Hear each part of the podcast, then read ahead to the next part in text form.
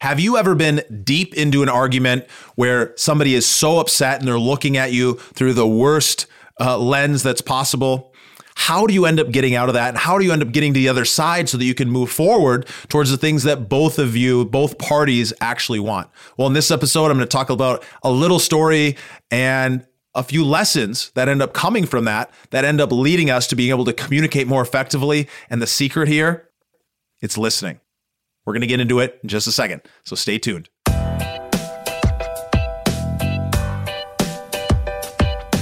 This is the Investor Mindset Podcast, and I'm Steven Pesavento. For as long as I can remember, I've been obsessed with understanding how we can think better, how we can be better, and how we can do better. And each episode, we explore lessons on motivation and mindset from the most successful real estate investors and entrepreneurs in the nation. Welcome back to this week's Mindset Minutes episode. And I'm your host, Steven Pesavento. And each week we share mindset tips and investing strategies to help you take your investing career to the next level. So if you're just joining us, make sure you hit that subscribe button down below. And if you've been listening for any amount of time, I highly encourage you to go drop us a review, a review that's favorable, I hope, but one that is accurate so that we can let the algorithm know that this is content you like so we can reach more people. So let's get into the episode.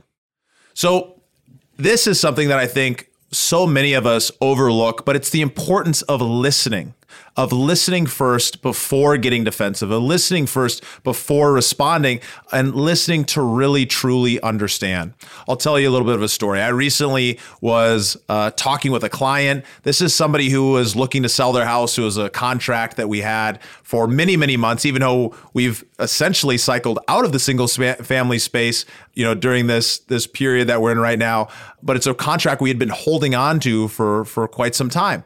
And I was talking to this seller, and there was all types of problems and challenges going on. Some of them were things that we had absolutely no control of. Some of them were things that maybe we could have been able to get ahead of a few weeks in advance and maybe been able to foresee. But at the end of the day, we were accountable. We were responsible for for whatever was going on, and and we needed to take that accountability to heart. But when I was talking to this seller, when I was talking to this client, she was very upset. And she was definitely, as I was listening to her, I was realizing that she was looking at this from a perspective of, of us or our company looking to take advantage of her, us or a company looking to place hurt on her or put her in a bad situation. And it's something that is fairly common when you're talking with people and something didn't go the way that you wanted it to go or the way that they wanted it to go. They start to feel and personalize the results of that action. They start to personalize and feel like it's a personal attack.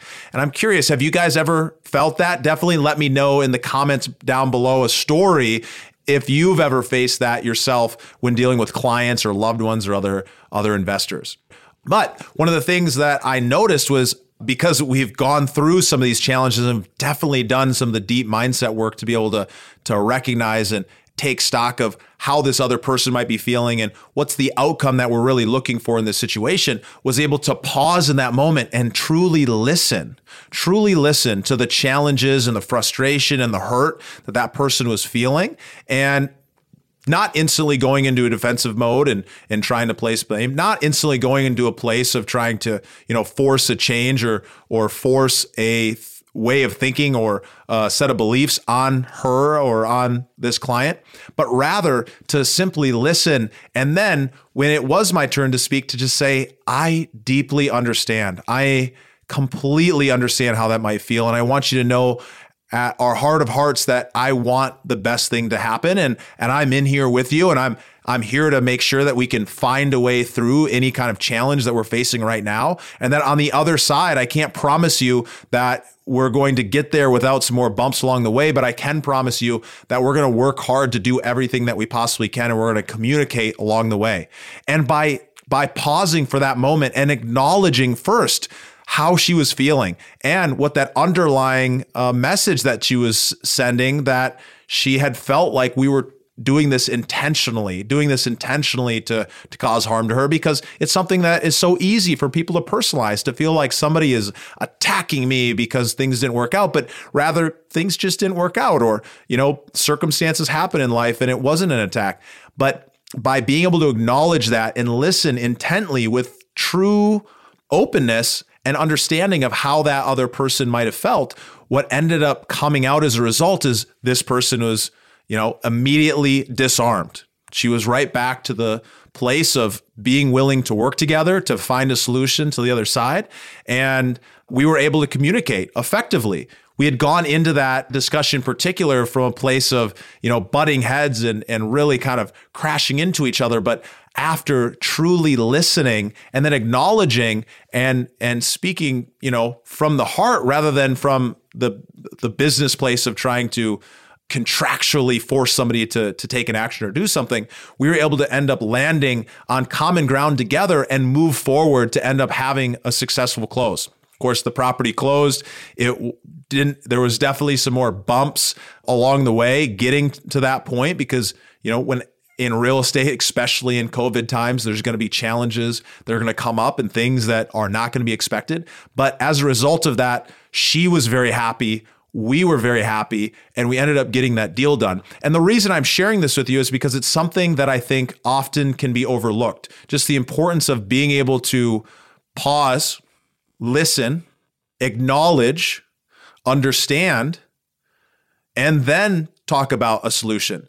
Because oftentimes, I know, especially as men, it can be quite, quite our normal drive to solve problems and offer solutions immediately before actually listening to what somebody else is going through and acknowledging what it is that they're saying and what it is that they're trying to trying to get across. This woman just wanted to be heard. She just wanted to be understood. And she just wanted to frankly know that this wasn't a personal attack because maybe elsewhere in her life she had felt like that. Maybe other people were telling her or, you know, whispering in her ear that this was all intentional. But at the end of the day, if we just seek to listen, seek to understand, and come first with those values, we'll end up getting to a much better place. And this is not only in business, it's also in our personal life. So if you ever experience something like this, please, like I said, drop it down in the comments below. Would love to communicate with you there or shoot me a message at Steven.Pesavento on Instagram or drop me a DM on LinkedIn. So thank you guys for listening, and I'll see you guys on the next one.